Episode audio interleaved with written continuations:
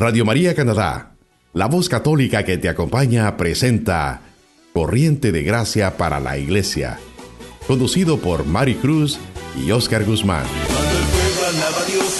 Saludamos a todos nuestros radioescuchas. Te habla, te saluda tu hermana en Cristo, Mari Cruz. Bienvenidos a nuestro programa Corriente de Gracia para la Iglesia.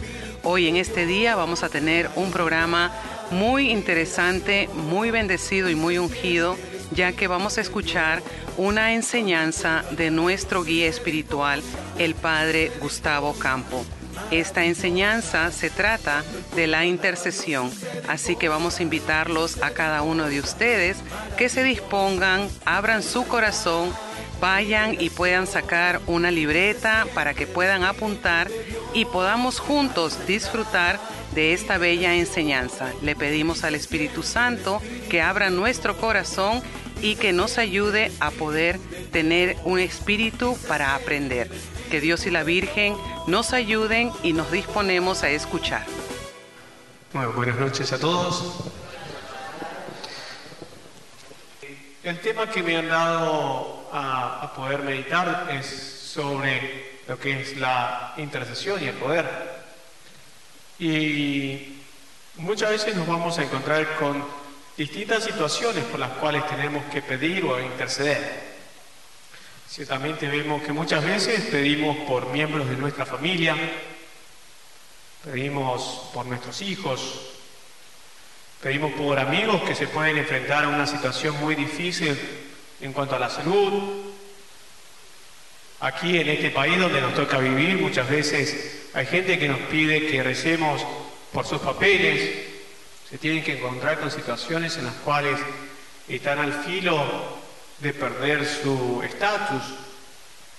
Y como muchas veces cuando se termina rezando con ese poder que Dios nos ha dado, la humildad, las personas agradecen muchísimo lo que se hace. Y muchas veces uno dice, sí, yo ya sé que lo iba a obtener. Pero no es así. Muchas veces vemos que realmente ha sido solo ese poder que Dios nos pide que lo ejercitemos y que hay que rezar. Hay que rezar muchas veces por nuestras naciones y hay que pedir mucho por lugares donde el mal se ha implantado. Vemos muchas veces que las injusticias, como en Venezuela, se establecen con gran fuerza y muchas veces con el grupo de venezolanos que vienen aquí a rezar, yo les digo, hay que rezar más, hay que interceder más por ellos. Y en la última oración que hicimos, ellos estaban plenamente convencidos que ya el poder político iba a cambiar esa nación. Y no, no lo va a cambiar. ¿Saben por qué? Porque falta intercesión. Mientras que no se dé el poder de la oración y de la intercesión, Venezuela no va a escapar del mal que tiene. Por eso no hay que hacer fuerza simplemente de una manera humana. Acuérdense de Gedeón. Tenía un ejército de más de 10.000 hombres. Y dijo Dios, no, porque esto va a hacer que ellos se gloríen de sus propias fuerzas. Los que tengan miedo que se vayan. Primer elemento que uno tiene que considerar ante la oración. La desconfianza, el miedo. Porque cuando eso se empieza a dar, eso significa que ya no tiene poder la oración. Y Gedeón lo saca. A todos aquellos que son temerosos no son elementos para interceder. Segundo elemento, solo aquellos que beban con su boca y no de sus manos van a poder estar en el ejército. Y en ese momento, aquellos que se tiraron al piso, aquellos que llegaron a tocar el suelo, fueron los únicos que se quedaron para ese elemento.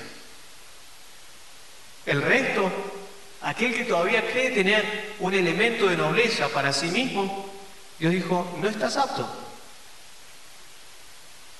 Ese ejército de 10.000 fue reducido solamente a 300 personas.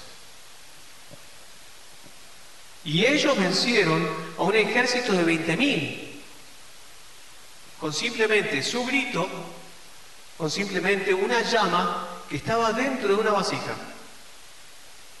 ¿Eso qué demuestra? Demuestra justamente que la voz que se utilizó es una voz potenciada en el Señor. Y la luz que salía es la confianza que hay en cada hombre. Uno no necesita hacer una fuerza física. Uno necesita poner todo su elemento en Dios.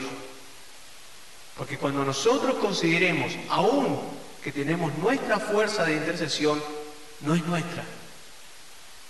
Por eso el primer elemento de intercesión es la humildad. De la parte negativa, no tener miedo.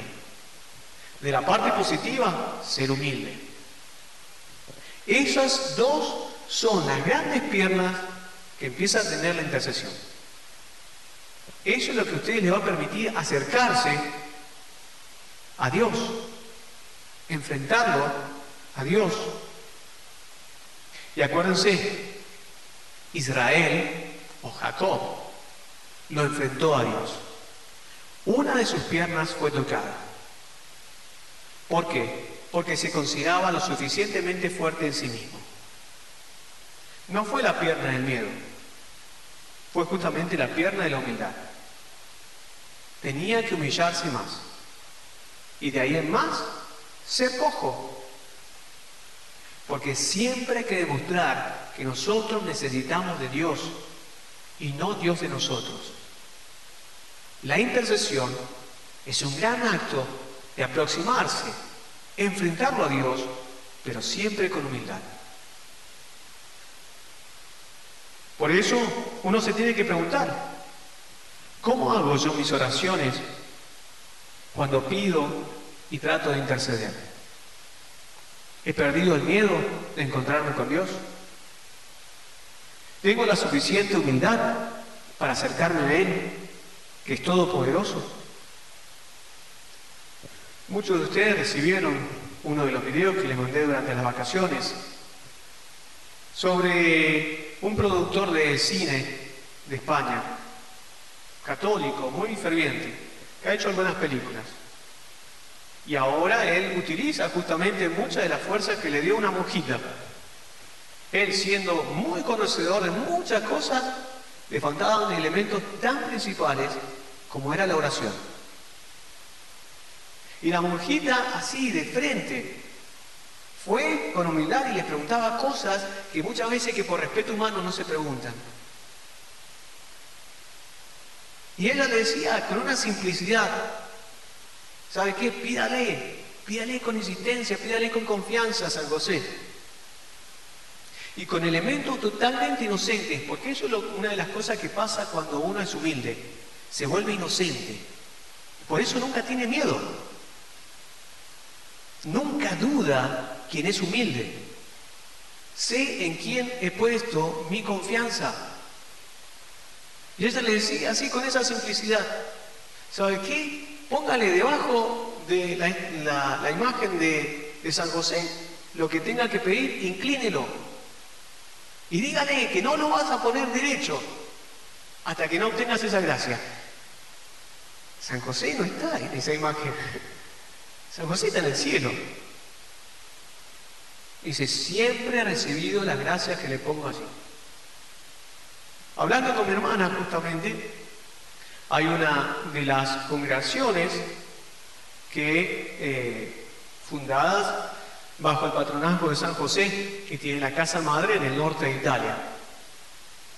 Las monjitas desamparadas, muy, muy pobres Dice que a la entrada de la casa general siguen teniendo una imagen de más de 200 años de San José. Y todas las monjitas que ven, todas las misioneras, van y le cuelgan algo a esa monjita. a, ese, a esa imagen, perdón. Y dice, San José ya se cae de la cantidad de cosas que le cuelgan.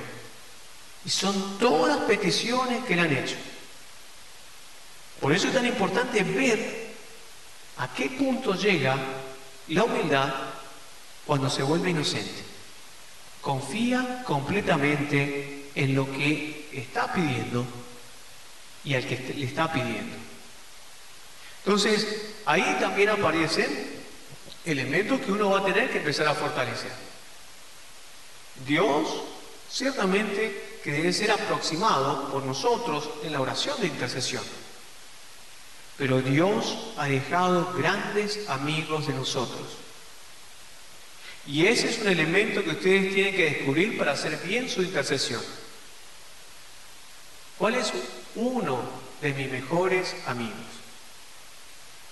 Cada uno se tiene que fijar en los ángeles o en los santos. ¿Cuáles son? Bien lo dice el libro del Apocalipsis. Los santos que están en el cielo reciben nuestras oraciones como incienso para presentarlas ante el altar del Señor. Entonces, ahí también entra un elemento. ¿A quién le pido? Muchas veces puede ser que por influencias protestantes hemos perdido la confianza en nuestros amigos que están en el cielo. Si ustedes han ido al Vaticano y han entrado en la capilla Sixtina, han podido observar ese momento del juicio final hecho por Miguel Ángel. Y de un lado, digamos a lo que viene a ser la izquierda de Cristo, pero uno mirándolo está a la derecha, abajo, se encuentra la entrada al infierno. Se ve un poquito más arriba cómo los demonios van bajando esas almas que han sido condenadas por Cristo. Condenadas o más bien ajusticiadas en lo que ellas querían. Pero del otro lado muestra lo que son la resurrección y cómo muchos entre ellos se van ayudando para subir y para escalar al cielo. Cosa totalmente diferente a la desesperación de los que están bajando al infierno. Ellos se ayudan. Entonces siempre en la intercesión hay que hacer una consideración de la amistad. La amistad con Dios, la amistad con los santos y la amistad con todos los hermanos. Porque es ahí donde se empieza a ver la comunión de toda la iglesia. La iglesia triunfante, la iglesia purgante y la iglesia militante.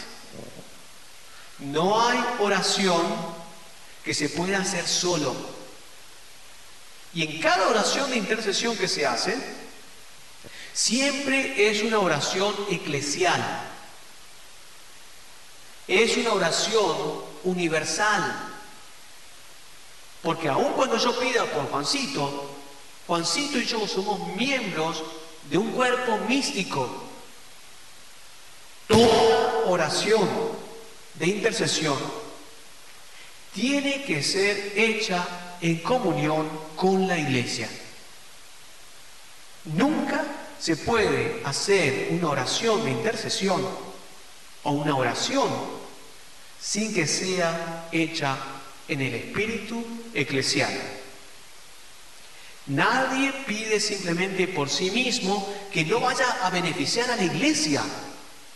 Porque aun cuando yo pida por mí mismo, estoy pidiendo por algo que no es solamente mío, sino que es de la iglesia. Entonces, siempre hay que meditar mucho en lo que es esa frase que domingo a domingo decimos, que es la comunión de los santos. Porque cuando entramos en oración, entramos en comunión. Así hay que empezar a vivirlo. Entonces, luego de ello, por supuesto, entra al ámbito superior de todo esto. Porque sabemos que no es nuestro amigo santo o nuestro ángel o nuestros hermanos los que nos obtienen la gracia es Dios. Entonces siempre la intercesión es pedirle ese poder maravilloso que tiene Dios para que nos haga crecer más en la felicidad eterna. Porque cuando uno está pidiendo, uno nunca va a pedir algo negativo. Uno nunca va a pedir algo que le está haciendo mal a otros. Siempre se pide para algo mejor. Por ello, cuando ustedes tengan que ver estas gracias especiales, vean siempre que son para el bien de todos bajo la guía de Dios. Dios quiere dar muchas cosas. Dios quiere ayudar a muchos a que vivan plenamente en la comunión. Porque la intercesión siempre es una gracia que se tiene que obtener para otros. Pero esos otros son parte de mí. Entonces la intercesión nunca es egoísta, siempre es comunional. Entonces, yendo a los principios muchas veces que tenemos que encontrar en una oración de intercesión. La oración de intercesión puede ser que presente un problema, puede ser que está buscando una solución, pero siempre lo primero que uno tiene que observar en una oración de intercesión es qué gracia estoy pidiendo. Ahí, la primera gracia que yo tengo que empezar a ver es cuál es la mejor de las oraciones que yo puedo hacer como intercesión. No hay oración más poderosa de intercesión que la que hizo Jesucristo en Getsemaní. Y esa oración nosotros la tenemos que decir todo el tiempo. ¿Cuál es esa? No. Esa es la oración que el Señor nos enseñó a hacer. Hágase tu voluntad. Esa es la oración más poderosa de intercesión que pueda haber. Hágase tu voluntad. Señor, hágase tu voluntad.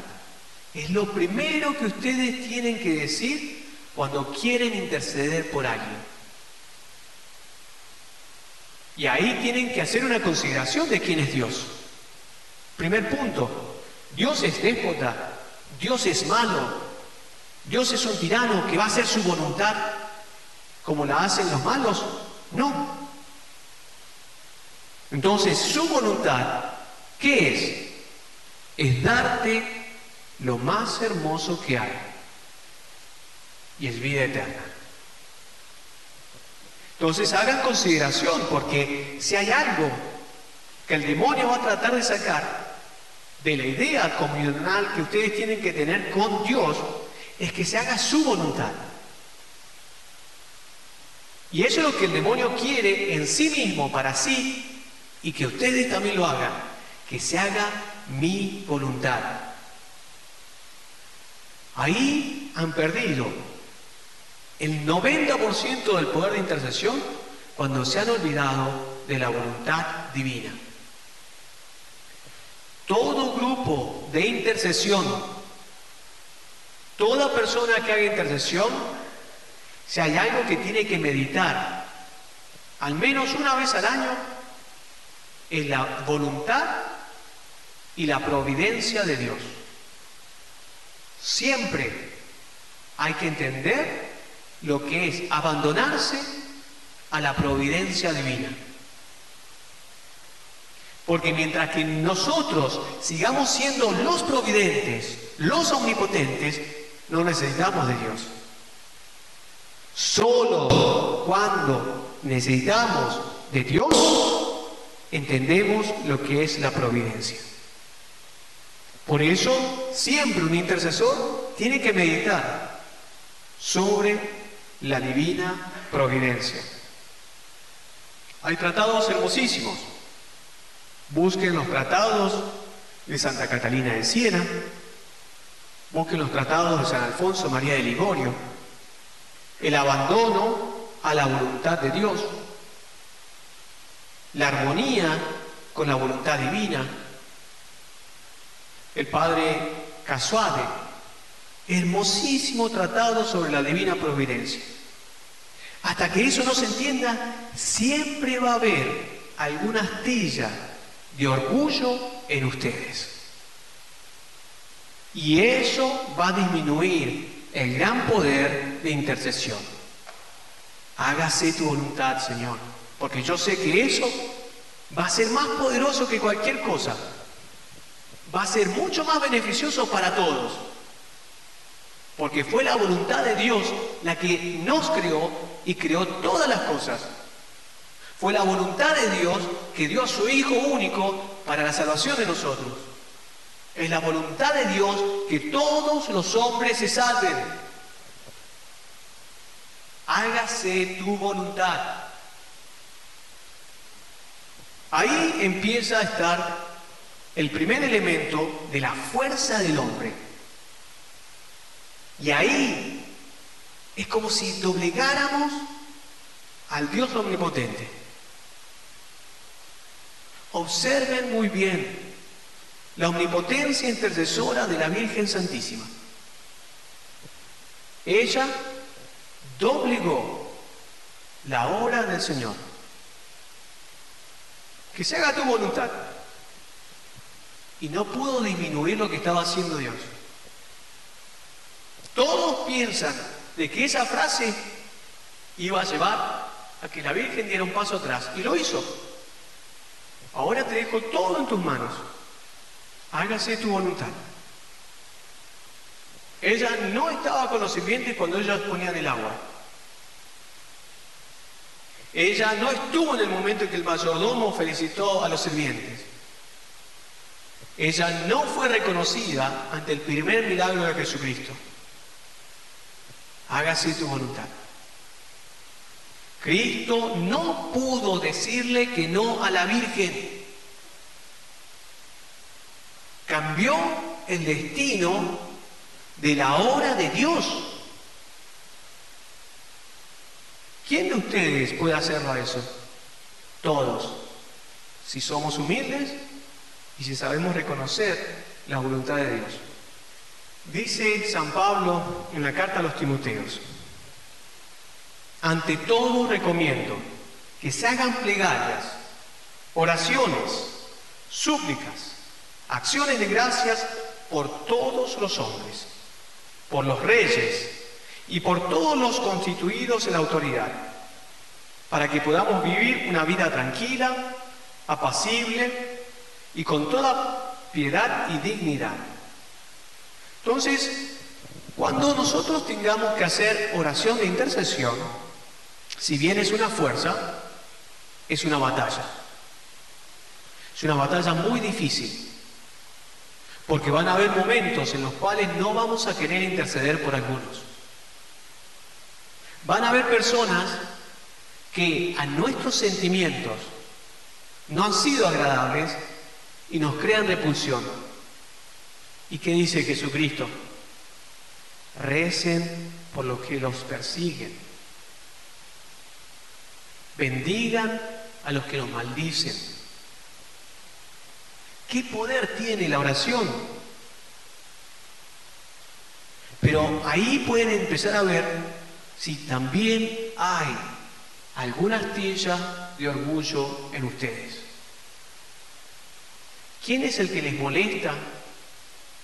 ¿Quién es el que no le agrada? Porque ese es el primer elemento al cual ustedes tienen que interceder. Ustedes trabajan, tienen algún compañero que realmente no soportan, ese es el primer sujeto que tienen que tener ustedes para interceder. Ustedes están separados. Ustedes tienen alguien que les haya hecho daño en su vida. La suegra, ¿Quién les ha hecho mal? Ese debe ser el primer sujeto por el cual interceder. Porque mientras ustedes lo dejen para el segundo plano, el orgullo les va ganando espacio. Desafíense a rezar por sus enemigos. Todo enemigo de ustedes es un sujeto que tiene en este momento un acto en el cual vive en el mal. Vive fuera de la gracia de Dios. Y eso ustedes tienen que cuidarse. Porque cuando ustedes no recen por sus enemigos, se están volviendo como ellos. En ese momento son como ellos. Cuídense. Por eso, sepan que la oración no es contra estas personas que le hacen el mal. No es contra sujetos que ustedes no pueden vivir bien. Esto lo dice justamente en la carta a los Efesios San Pablo. Porque nuestra lucha no es contra la carne ni la sangre, no es contra personas, sino contra principados, contra potestades, contra los dominadores de este mundo, tenebroso, contra los espíritus del mal que están en las alturas. Es a esos a los que nosotros tenemos que estar seguros de combatir con nuestra oración y nuestra intercesión. Entonces ahí, si se tienen que fijar en algo, es que por los únicos que no se puede interceder son por los condenados y los demonios. Son los únicos que no se puede interceder. No se puede rezar por los condenados. Eso no lo sabe nadie, pero uno puede saber que hay elementos en los cuales se empiezan a dar. Una vez hubo un sacerdote en el tiempo medieval que cometió un pecado mortal. Ciertamente, todos los sacerdotes cometemos muchísimos pecados mortales también. Pero ese pecado, por vergüenza, el sacerdote no lo confesó. Y siguió haciendo sacrificios, ayudó a la gente, ayunos, un ejemplo de vida. Ese sacerdote murió. Y en el momento en que lo iban a declarar santo, porque en ese tiempo se declaraba santos por aclamación, en el momento del funeral, estaban con el cuerpo delante de la iglesia y pedían por aclamación que lo hicieran santo. Cuando el obispo empezó a hacer el relato de, de canonización, la iglesia se llenó de un olor a podredumbre. El cuerpo de ese sacerdote se levantó, se escucharon cadenas, dijeron, no recen más por mí, porque estoy en el infierno. Siempre hay que saber que las oraciones no se pueden hacer ni por los condenados ni por los demonios. Es contra ellos a los que tenemos que hacer nuestra oración para pedirle a Dios que en la comunión de todos los hombres, aun nuestros enemigos, sean llevados a la gracia y a la vida de Dios. Principios para orar. El primer principio que hay que tener en cuenta es como dice siempre San Pablo a Timoteo. Ante todo te recomiendo que se hagan plegarias y oraciones por todos los hombres. Nuevamente, aquí se ve la necesidad de saber rezar. Ciertamente, ¿quiénes están condenados?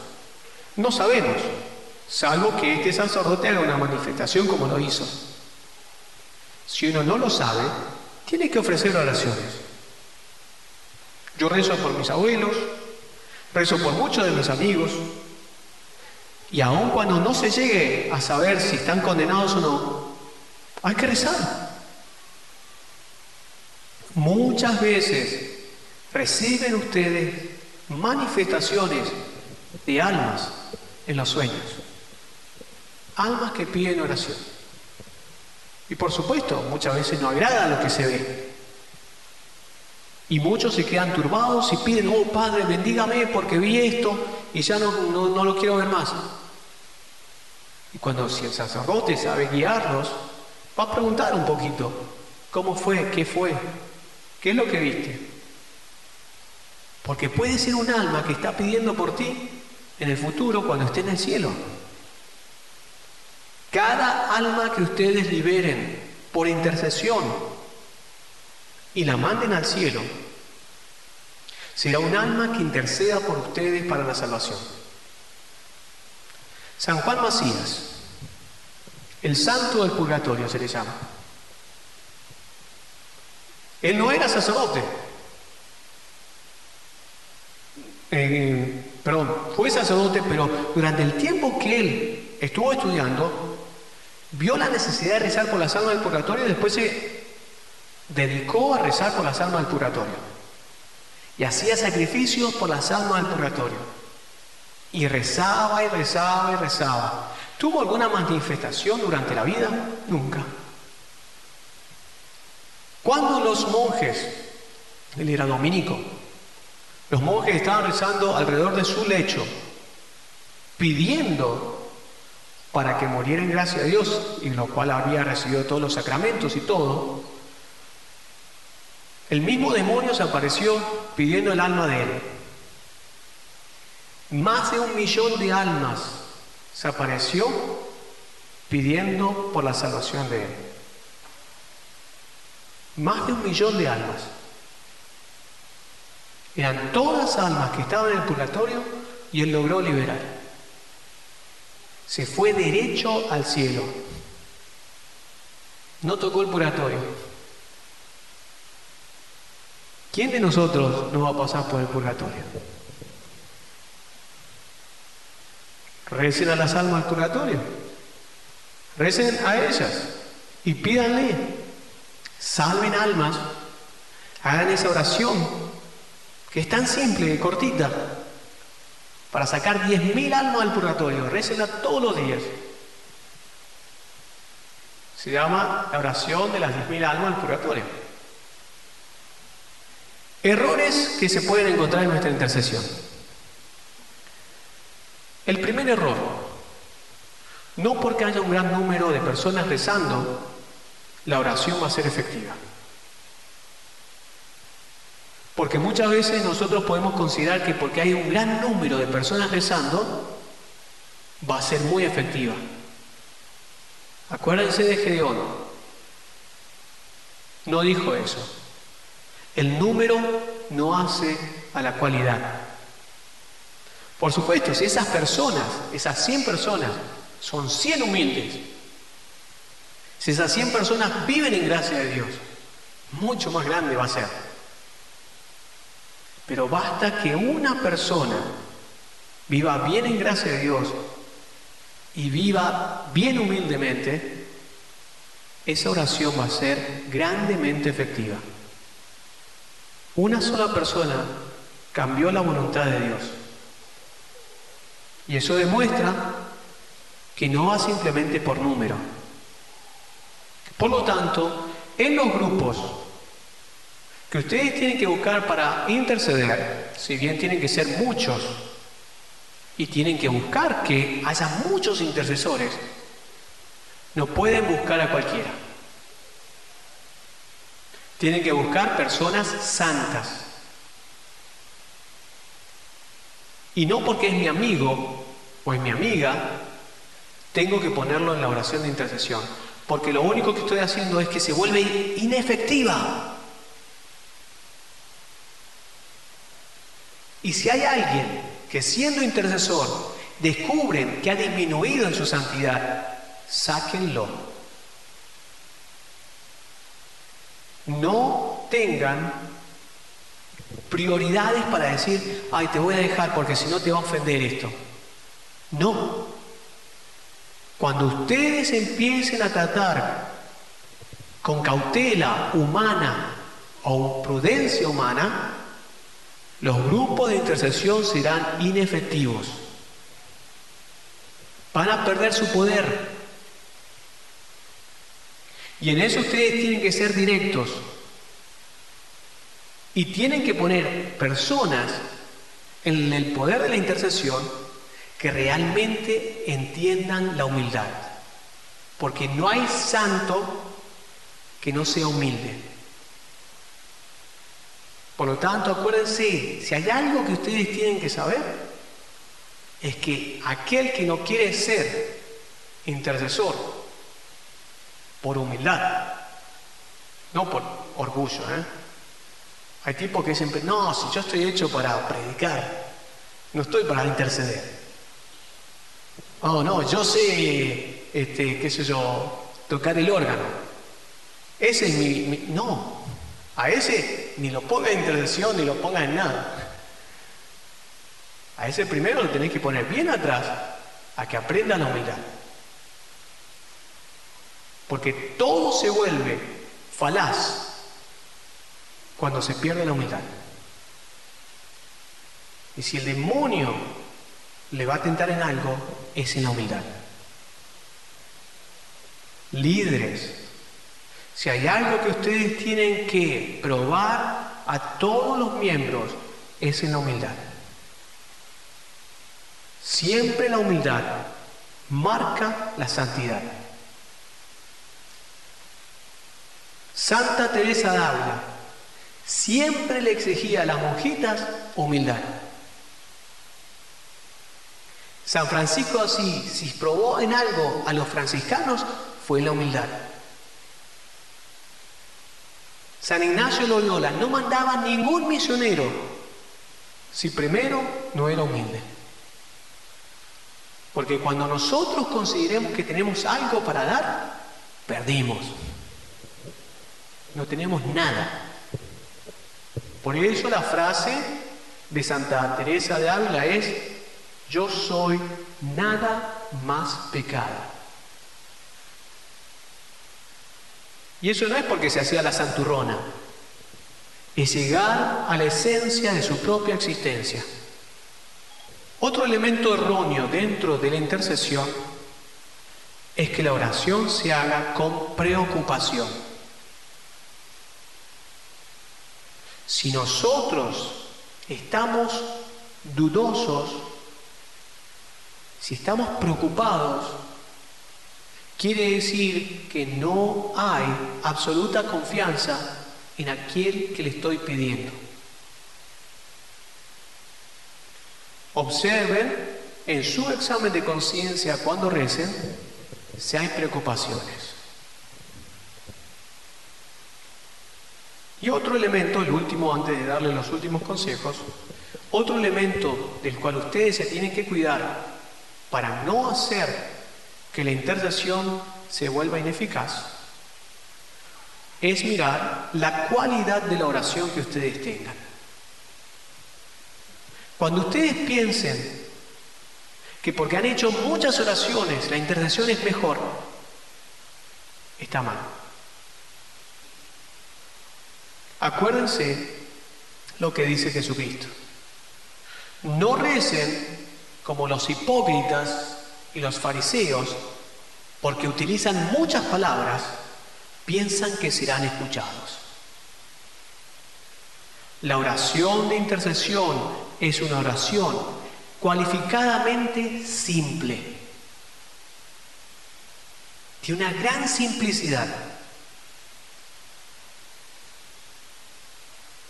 Es como esa oración que que contaba el cardenal Bantuan sobre ese viejito que se acercaba a la iglesia y no pasaba más de 15 segundos en la iglesia y se iba. El sacristán, no digo todos los sacristanes, pero muchos sacristanes son buenos con los ojos, ¿no? Son bien curiosos. Entonces estaba mirando a la puerta y siempre lo veía este viejito que llevaba 15 segundos y se iba. Yo a los sacristanes los pondría de investigadores privados. No a todos, algunos son un poco despistados. Pero este sacristán, curioso, se le acercó. Acuérdense, si hay algo que lleva la curiosidad a las personas, es a la murmuración y al prejuicio. Si ustedes murmuran es porque son curiosos. Y si ustedes hacen prejuicios es porque son curiosos. Y esos elementos nunca le van a dar la santidad a ustedes. Nunca. Son tres amigos que tienen que tener mucho cuidado. Ser prejuiciosos, ser murmuradores y ser curiosos. Bueno, y este sacristán se le acercó y se quedó a la, a la, puerta cuando lo vio, que ya lo había estudiado y siempre llegaba al mismo horario. Entonces lo esperó ahí a la puerta. Y el viejito entró 15 segundos y se fue. Dice, ¿qué está haciendo acá? Y vengo a rezar. ¿Qué hizo el sacristán? Usted no está rezando. Prejuicio. Nadie puede rezar en 15 segundos. Y el viejito le dijo, yo no sé rezar. Yo digo lo que sé. Y alguien me enseñó que ahí adelante está Jesús. Y lo único que yo sé decir es, hola Jesús, soy Jim, que tengas un buen día. Esa es mi oración, porque no sé cómo rezar. Eso es humildad. 15 segundos. Un día el sacristán vio que Jim no vino más. Entonces le dijo al padre, ¿sabe qué? Este viejito que venía acá no, no ha venido más. Y bueno, eh, el sacristán vio que se quedó tranquilo, capaz que empezó a curiosear con otras personas. Y ese curita era capellán del hospital. Fue al hospital y resultó que encontró un viejito ya en, en un estado muy deteriorado de salud. Y se enteró por la monjita que su nombre era Jimmy. Y dice, ah, mira, este era el que iba a mi parroquia. Entonces le dijo la monjita, la monjita, la enfermera, desde el momento que este viejito llegó acá, la sala donde él está ha cambiado. Siempre lo vemos con una sonrisa y siempre lo vemos gesticular a alguien que viene a su lado, moviendo su mano. Entonces el curita se acercó, rezó por el, el viejito y se empezó a hacer amigo de Jim. Entonces le dijo, Jim, ¿sabes? Las enfermeras están preguntando, ¿por qué gesticulás moviendo los brazos como si alguien viene? Oh, Dice, Él es Jesús. Entonces dice, ¿cómo? Sí. Yo cuando iba a una parroquia, dice, yo iba a visitarlo a Jesús. Yo lo iba a visitar. Y le decía, hola Jesús, soy Jim, que tengas un buen día. Desde que no pude ir más, estaba muy triste. Pero empecé a ver que Jesús venía. Y él me decía, hola Jim, soy Jesús, que tengas un buen día. Un día, él, lo empezó a visitar allí, porque realmente encontraba algo que lo atraía. Un día llegó y Jim ya no estaba en la cama. Entonces le preguntó a la enfermera. Y la enfermera le dijo, fue el último día, anoche, cuando lo vimos con una gran sonrisa, alcanzó a mover la mano y murió. Seguramente fue Jesús y le dijo, Jim, es tu tiempo, ven conmigo. Una oración tan simple. Muchas veces nos llenamos la boca de oraciones que se terminan transformando inefectivas porque se vuelven simplemente superficiales y materiales. La oración es simple, pero es continua. Y simplemente decir, hágase tu voluntad, hágase tu voluntad. Llénese la boca de esa hermosa oración. Aprendan las oraciones simples de los santos que hablaron con Jesús en el Evangelio. Acuérdate de mí cuando estés en tu reino. Ten piedad de mí que soy un pecador. Señor, no tienen vino. Busquen oraciones simples para hablar con el Señor. Por eso, quien reza con simplicidad siempre muestra amistad, muestra respeto, pero muestra amistad, porque hay confianza. Cuando yo quiero hacerme el fanfarrón, voy a mostrar que tengo autos, que tengo plata, que tengo.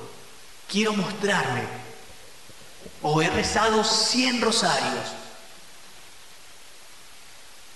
Siempre se fanfarronea aún con las oraciones. Hay que cuidarse de eso. Hay que rezar mucho, pero no hay que contarlas. Te vas a enterar de todo lo que has rezado bien cuando llegues al cielo. Por eso San Pablo, en su carta y también San Pedro, habla que todas nuestras acciones y oraciones pasarán por el fuego de Dios. Algunas serán como oro y plata, que al ser tocadas por el fuego brillan aún más. Esas oraciones van a mostrar que fueron hechas con calidad. Fueron hechas con amistad y con amor a Dios. Pero habrán muchas oraciones y acciones que, como dice el santo, serán como madera y paja, que al pasar por el fuego se quemarán y extinguirán. Si ustedes tienen que contar todas sus oraciones hoy porque esta noche ustedes morirán, ¿cuántas de sus oraciones son paja y madera. ¿Y cuántas de sus oraciones fueron oro y plata? Hay que fijarse bien de que lo que de ahora en más empieza a hacer sea realmente de esa calidad. ¿Cómo hago? Siempre tengan la consideración de hacerlo con amistad. Toda oración humilde es oración hecha en obediencia. ¿Saben por qué? Porque el Señor les dice, oren. ¿Y saben lo que dice San Pablo en la carta a los romanos? Oren a tiempo y a destiempo, con insistencia. Mucha gente piensa que cuando está durmiendo no está rezando. ¿Saben por qué? Porque nunca le consagraron a Dios el sueño. Cuando ustedes le consagren el sueño a Dios, eso es oración. Hay que saber rezar aun cuando se duerme. Pero no porque estoy utilizando todas mis facultades, sino porque estoy utilizando mi naturaleza. Y eso lo dice la Madre Teresa de Calcuta. Sepan hacer oración existencial. Se sentaron, es oración. Se pararon, es oración, porque lo han ofrecido. Y cuando les duele una muela, Señor, te ofrezco mi muela. Más que nunca, tienen que saber rezar. Porque capaz que en ese momento no van a poder ser ni el Padre Nuestro van a poder decir. Porque cuando abran la boca más dolor van a tener. Entonces quieren tener la boca cerrada y que nadie los moleste. Bueno, eso es oración si lo saben ofrecer. Sean obedientes a Dios y recen sin cesar. Toda oración hecha en humildad y con obediencia siempre tiene respuesta de Dios. Siempre. Nunca consideren que porque lo que han pedido no se les ha dado, sí va a haber una respuesta. Toda oración de intercesión siempre tiene respuesta, siempre. Porque siempre se hace ante la voluntad de Dios. Hay que rezar con mucha fervorosidad y de corazón. Pero el corazón, acuérdense, no solamente lo hace por el que quiere, sino por el que no quiere. El corazón les va a permitir a ustedes saber por quién tienen que rezar. Ahora mismo, piensen ya mismo, ¿quién es el sujeto que más les causa, urticaria? Al que más odian. ¿Cuál es el sujeto que los hace llorar? ¿Cuál es el sujeto que no lo quieren ver mañana? Ese es el primer sujeto, porque el corazón les ha hecho la respuesta. ¿Cómo se hace una oración para no perder el tiempo? Una oración para no perder el tiempo siempre se hace delante de Dios. Entonces, cuando ustedes llegan a la iglesia, ¿quién es el primero que saluda? Porque es ahí donde ustedes se tienen que dar cuenta. Llegan a la puerta y quiero ver a quién saludan primero. Está la viejita esta que le doy un beso, ¿cómo estás? Que esto, que lo otro, otro que viene a la sacristía y otro. Y, uh, mira, alguien se sentó en donde yo me siento siempre. Quiere decir que nunca saludaste a Dios primero. Porque a Dios no se lo saluda solamente de la puerta. A Dios se lo saluda ya en dirección a la iglesia. Porque sé con quién me voy a encontrar. Porque físicamente no lo voy a poder hacer, porque siempre me voy a encontrar con alguien antes de ello. Nunca una persona que tiene que saludar a Dios va a ser descortés con otros. No me hables porque tengo que ir a ver a Dios. ¿Cuán errado estaría eso? Pero si yo ya sé que el momento, si es un domingo, en que tengo que ir a la iglesia, Toda oración es con el Señor. Desde ese primer segundo que me levanté, ya tengo que tener la predisposición a saludarlo al Señor dentro de la iglesia. Estás en tu habitación a 10 kilómetros de la parroquia. Lo primero que tenés que imaginarte es el tabernáculo. Ese es el primer momento de saludarlo al Señor. Así se empiezan las oraciones de intercesión, teniendo de frente siempre a mi Dios. Y dentro de la oración de intercesión, lo primero que se hace es agradecer, no es lo último. Nunca piensen que cuando dicen hágase tu voluntad, eso no es agradecer. Es lo primero que se hace para poder interceder. Dar gracias al Señor. Y muchas veces uno puede decir, yo doy gracias cuando he obtenido la gracia. La gracia ya se ha obtenido porque te permite hablar con Él. Te doy gracias, Señor. Porque cualquier cosa que se haga será tu voluntad. Por eso ese hombre ciego, que muchos de ustedes saben de esa historia, que todos los días iba a esa pequeña colina donde había una cruz y rezaba.